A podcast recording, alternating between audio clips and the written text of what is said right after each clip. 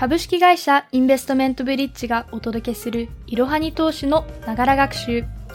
こんにちは。犬が大好きインターンの星野です。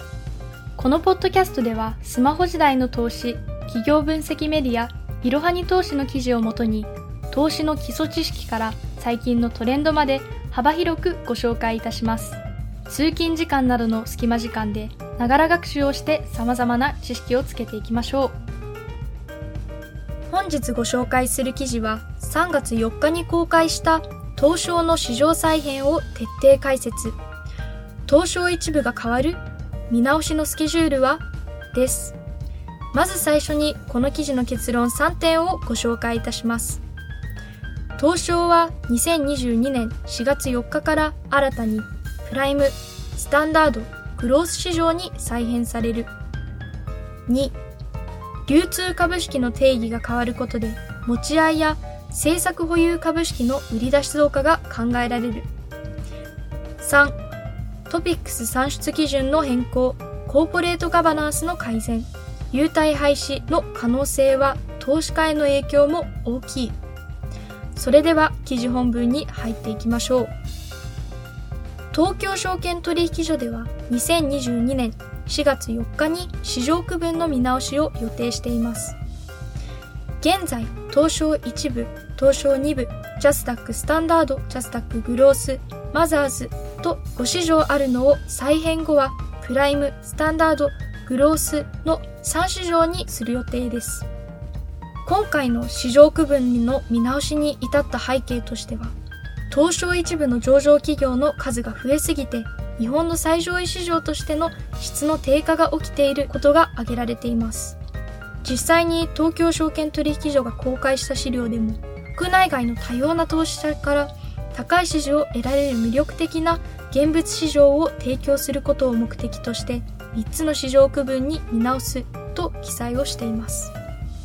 にせんにじゅういちねんさんがつのじゅうろっかの時点で、東証一部に上場している企業数はにせんひゃくきゅうじゅうろくしゃとなっていました。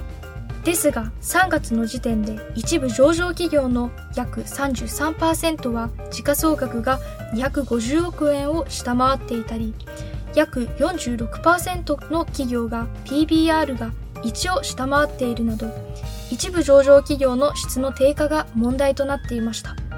一部上場企業の質を担保できないまま企業数のみ増えてしまった理由としては、一部上場基準、一部指定基準、マザーズからの市場変更基準、上場廃止基準などの違いがあったことです。例えば、東証一部に直接上場するときは時価総額がにひゃくごじゅうおくえんであることが基準とされている一方、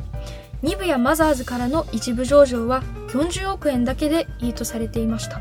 そのため、マザーズに上場してから一部へ市場変更する企業が増え、一部上場企業の数は膨張していきました。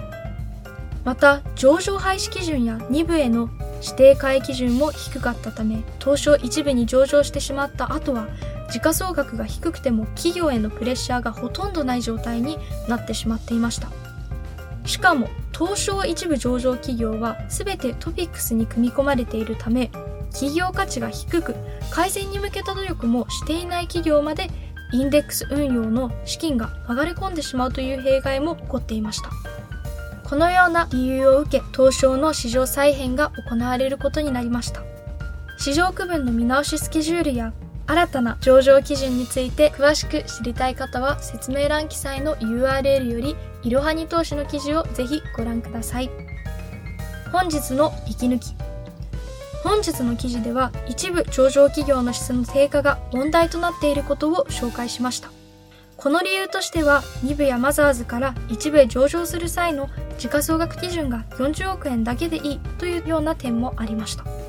それでは、上場銘柄のほとんどが有料とされているニューヨーク証券取引所の審査基準はどのようなものなのでしょうか。ニューヨーク証券取引所では約にひゃくじゅうはちおくえんが時価総額の基準となっています。